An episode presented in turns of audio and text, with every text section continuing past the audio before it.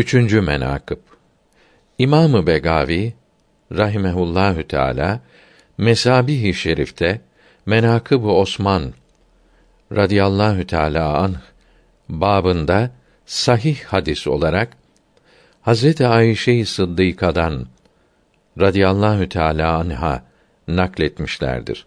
Hazreti Ayşe buyurdular ki Resulullah sallallahu teala aleyhi ve sellem mübarek baldırları topuk ile dizi arası açık olduğu halde evimde yatıyordu.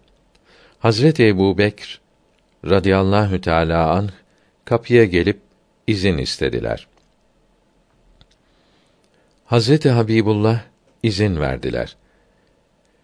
Kendileri o hallerini değiştirmediler.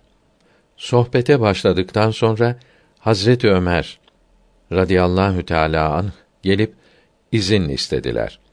Hazreti Fahri Alem ona da izin verdiler. Mübarek baldırları açık olduğu halde sohbete başladılar. Sonra Hazreti Osman radıyallahu teala an gelip izin istediler. Hemen Resulullah sallallahu teala aleyhi ve sellem hazretleri oturup örtüsünü üzerine aldı. izin verdi. Sonra cümlesi kalkıp gittikten sonra Hazreti Ayşe radıyallahu teala anha dedi ki: Ya Resulallah, pederim, babam Ebu Bekr geldi, hiç hareket etmediniz. Ömer geldi, ona da aynı şekilde oldunuz. Sonra Osman geldi. Kalkıp esvabınızı, elbisenizi örttünüz. Server alem sallallahu aleyhi ve sellem buyurdular.